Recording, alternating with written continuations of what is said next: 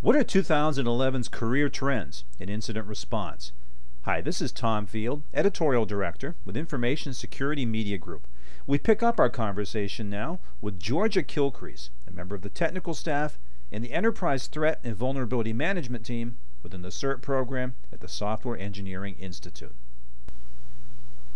Well, Georgia, you talked about the sophistication of the miscreants, as you say, and their tools. To be able to combat them, what are the skills now needed for professionals that are going into incident response, incident management, the other areas we've talked about? I think that the types of skills that we will need to see are those that we even see today. Um, um, but what we will need to see is that as systems become more complex, it's important for organizations to recruit, train, and retain and management staff who are experienced and who are able to manage and administer these systems. Um, we all know skilled staff are harder to find. It's well known that there's a shortage of those qualified people out there. Um, but I think the good news is that there is a large body of work that is now publicly available or can be available through vendor training, from books to best practices to training and certification and these can help organizations to create teams to handle and manage their approaches to incidents. The guidance uh, helps by providing information about what kind of capability your organization might need, uh, what are the staff that you need, the services that you'll provide, where do you get the training, etc. Um, but I think that it, you know at the end of the day, the the keys are that the, staff have an awareness of the organization's mission and business drivers, and that, and that the response capabilities, if you will, align with those business drivers. And the key components are, you know, certainly technical knowledge about those systems and the network uh, architecture, how the hardware and software products are uh, organized and orchestrated, um, what are the systems that are being used, what are the applications that are running, and the system and network configurations, the tools, the peripheral devices, etc., how all those components play together, uh, what are the services that are being provided, and what ports and protocols are in use. All of those are crucial uh, for the technical staff to understand. They've got to have analytical skills to be able to analyze those problems. We're like detectives. We're always looking for the clues to help us solve the problem. And now we have to look at those clues in, in many more places than we've ever had to look before. So really having people who have good problem solving skills is, is a critical um, component to staff portfolio of skills. Um, certainly time management skills, uh, the ability to pro- prioritize um, and categorize the, the, work. What are you doing? What is the appropriate response? Uh, and being part of a team because incidents aren't going to happen in isolation management leadership skills are definitely important. Leveraging the skills in analyzing activity and being able to break apart and delegate tasks to others will be highly desirable skills. And especially when you're dealing with high priority incidents that happen and your resources are strained. You got to be able to, you know, have multiple parallel sets of activities going along and then be able to pull that all all together again to see what the big picture is. And just certainly from my own experience, we know we have to be flexible and adaptable and agile because this is a changing environment and we have to be able to quickly be able to modify our approaches and the ways that we respond to things to fit the needs of, of the particular events that are happening. And those are just some of the, the, the more concrete skills, but we certainly see that there are soft skills that are equally as important. Um, in some sense, we've said that you can teach some of the technical skills, uh, but some of those softer skills are, are almost inherent in people's abilities and their in their consciousness, if you will. So looking for people that have high integrity and they're loyal and they have um, uh, the I think I've said integrity. They have the right communication skills. They're good listeners as well as presenters, and they know how to speak the right message to the right audience. Um, so they have to be self-starters and be dependable and be willing to learn. And so those are all, I think, the types of skills we'll continue to see um, as we are looking for people that are out there. Being ethical, being honest, and and by the way, all those things that I've just mentioned are are the same kinds of skills uh, that I think the employees want to see in in their employers as well. Now, I'm going to ask a question. I know you're going to have a biased answer here, but for people that want to develop these skills, mm-hmm. whether they're they're starting a career or restarting a career, career even, where are the best places to go for skill development? Uh, well, I think there again, the, the, the news is good. We we see more training. I mean, 20 years ago, it was very hard to find even a uh, a page full of references that would talk about uh, incident response and, and computer security incident. But that's no longer true today. Uh, educational institutions are adding curricula, degree granting programs that focus on cyber issues. Uh, we see more of those degree granting programs being created. Uh, the public and the private sector are, you know, looking for ways to get them younger, um, actually reaching back and into the high schools and the earlier, even earlier, um, to look for um, developing paths that will interest students in these careers.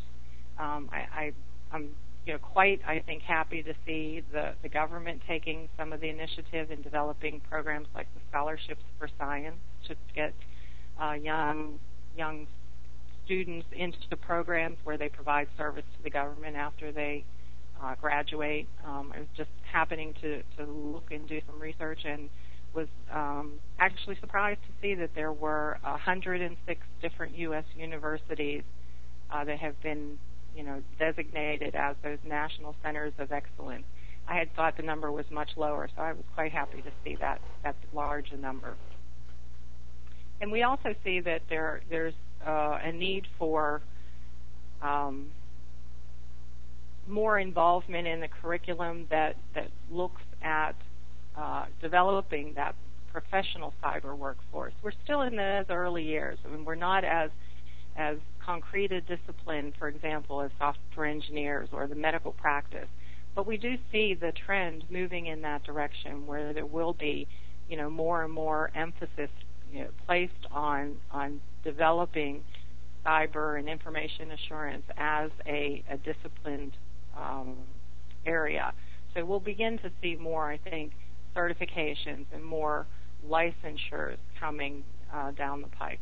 Um, and more ways to take what you've learned from that theoretical point of view and actually have it applied in a practical way for, you know, evaluating your competency and in doing the work. So not just learning it, but doing it and doing it well.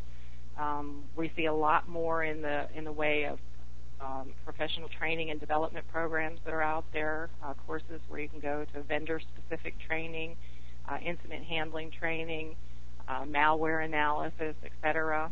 Um, but you know, again, I think that the key point is that that learning doesn't.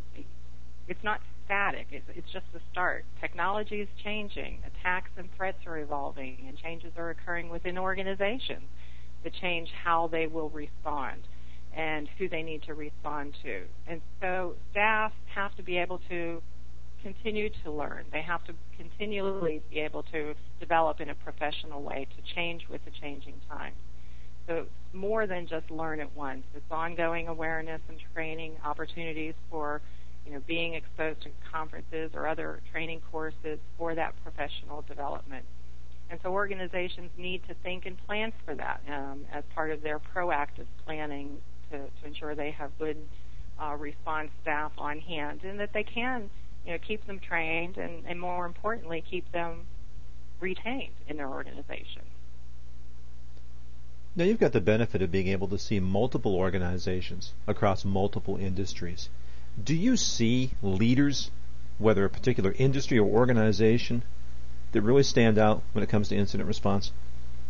Well, I honestly can't say that I can answer that um, fully, but but what I can do is better characterize what the leaders would be. And we see leaders in the environment as those organizations who have looked at the whole area of incident management and have defined their the, the mission and the vision of the team as well as the goals and objectives of the team as it serves the business drivers of that organization. So I think that's a key component, really aligning uh, the team's activities with, with the business that you know that organization has. Um, those leaders will have very clearly articulated uh, what the team provides and to whom, and they have well-defined processes in place uh, to protect their systems, to detect anomalous or abnormal behavior when it cur- occurs, and more importantly, to know you know what is the appropriate response uh, in the face of those attacks and, and threats, and they knew what to do so they can get back to business. We also see that uh, those types of leaders, those organizations will have good means for communicating back to their constituency, whether it's through awareness and training. Um, they, you know, find ways to ensure that their employees, their business partners, their customers, etc., all understand what you know the threats are and what each of these individuals, more importantly, can do become a strong link in that organization's change. And and I think finally the the you know the leaders in this kind of um, incident response activity or incident management activity, they really uh, value their staff and they you know again assure, assure ensure that they continue to learn and grow as the organization grows or changes. So that keeping the lines of communication open um, finding ways to ensure that you know their staff get what they need in order to provide the service that the organization needs to help protect it and keep its business on track. Georgia, final question for you. We've covered a lot of ground here, but if you could boil it down, what advice would you give to an organization looking to build an effective or more effective incident management team as we go into 2011? Um, well, again, I'll, I will point to the the wealth of information that is out there. If if it's a new team just starting out, I think uh, you know, speaking from our own perspective, because we put so much information out there, a good place to start is at the is at the CERT website, of course. So www.cert.org. Um, and more specifically, looking on our CSIRT development page, uh, which contains many publications and guidance documents, as well as pointers to other references that can help organizations un- understand what's going on in this environment. But we're not the only one. I think there are other uh, sites that, that, provide just as uh, informative materials. Um, US CERT has a, wo- a website at www.uscert I'm sorry, us-cert.gov. Um, they provide information primarily to the federal civilian agencies, but there's also technical and non-technical information available to the average users. Um, NIST, the National Institute of Standards and Technology, has a wealth of information and special publications talk about creating response teams to building secure systems to um, running different types of protocols. So that's a good resource in the European community, uh, ENISA, which is the European Network and Information Security Agency, um, also provides a clearinghouse of different information on incident handling practices. Not the least of which uh, is FIRST. FIRST is the Forum of Incident Response and Security Team. Um, this is the global effort. Uh, the team has, you know, more than 230 teams across 48 countries and again brings together a broad community of security and incident response teams. So there too, they have lots of information. Um, SANS is a, a, commercial organization also providing lots of publicly available information on cybersecurity issues, training, certification as well.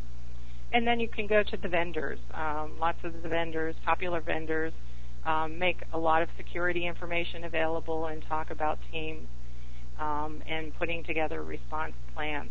And there are a variety of books that are now out there on incident response, incident handling, incident management. And, and that's also a very nice trend that we've seen over the last um, several years is that there are more and more um, products that are available that can help people in these different areas.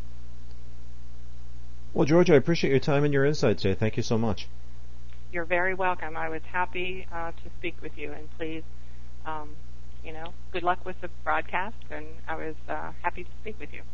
We've been talking about incident response. We've been talking with Georgia Killcrece with the CERT program at the Software Engineering Institute. For Information Security Media Group, I'm Tom Field. Thank you very much.